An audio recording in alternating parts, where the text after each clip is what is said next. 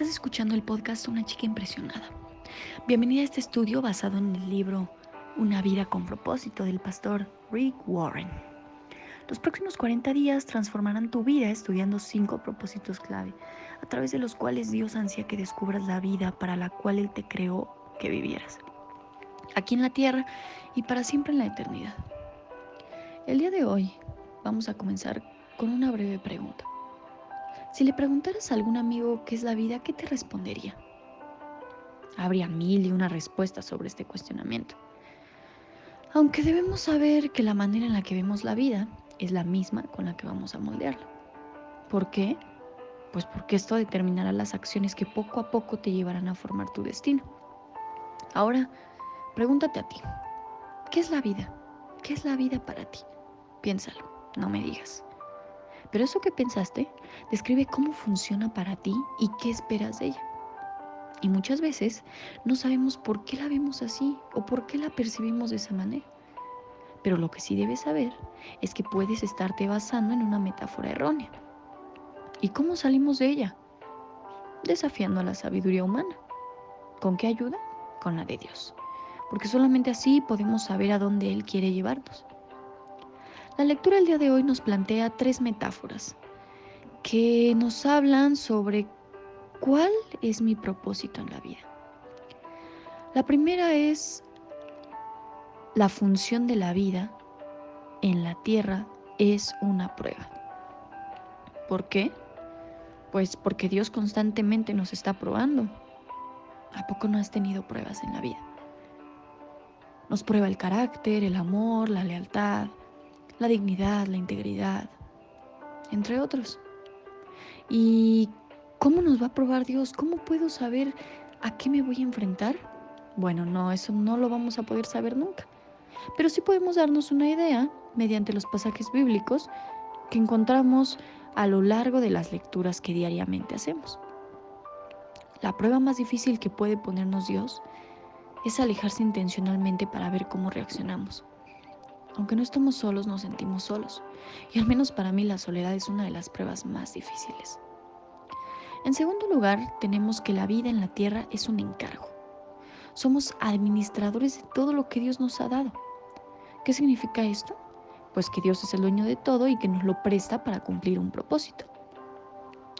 Esa es la primera función que Dios nos dio a nosotros los hombres, administrar y cuidar lo que Él hoy nos permite disfrutar y nos permitirá seguirlo haciendo mientras estemos en este mundo. Por eso debemos de llevar a cabo esta labor de una forma casi perfecta, porque al final de nuestro paso por este mundo, Dios nos llamará y nos pedirá cuentas de todo lo que Él nos prestó. Entonces, si hacemos todo bien, Él nos dará tres cosas, su afirmación, su promoción y su celebración. Qué bello. En tercero, tenemos que la vida es una función temporal. Pero hoy solo hablaremos de las primeras dos. Imagínate, ¿qué crees tú que puede aportarnos el autor cuando nos dice que la vida es una función temporal? Lo descubriremos después. Hoy quiero decirte que es un día para reflexionar, es un día para saber qué tengo, qué no tengo, por qué Dios no me lo ha dado. Y no como un reclamo, como una pregunta. ¿Qué he hecho yo con lo que Dios me ha dado? ¿He sido responsable? ¿Lo he ocupado para bien? ¿He ayudado a otros con ello? ¿O por el contrario, los dones, las virtudes y las alegrías que Dios me ha dado las guardo en una caja para echarles un ojo después? Recuerda, hay que aprender a ser responsables, aprender a administrar, aprender a escuchar a Dios sobre lo que nos ha dado. ¿A dónde quieres que vaya, Señor, con esto? ¿A dónde voy? Dame la pauta a seguir. Enséñame el camino, el instrumento. Ponme a las personas. Pero quiero servirte.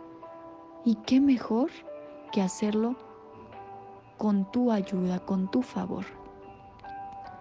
Concluyamos diciendo que la vida es una prueba y un encargo. Y recuerda que cuanto más Dios te da, más responsable espera que seas. Porque en la Biblia nos dice, si me eres fiel en lo poco, te pondré en lo mucho. ¿Qué es eso que tanto le pides a Dios? Hazte acreedora. Trabaja, demuéstrale que eres capaz de lidiar con ello. Demuéstrale que no le pides en vano. Trabaja día con día. Recuerda que Dios nos ayuda desde el cielo. Gracias por acompañarnos el día de hoy. Que Dios nuestro Señor Jesucristo, el Padre glorioso, te dé el espíritu de sabiduría y de revelación para que lo conozcas mejor y que asimismo sean iluminados los ojos de tu corazón para que sepas a qué esperanza Él te ha llamado.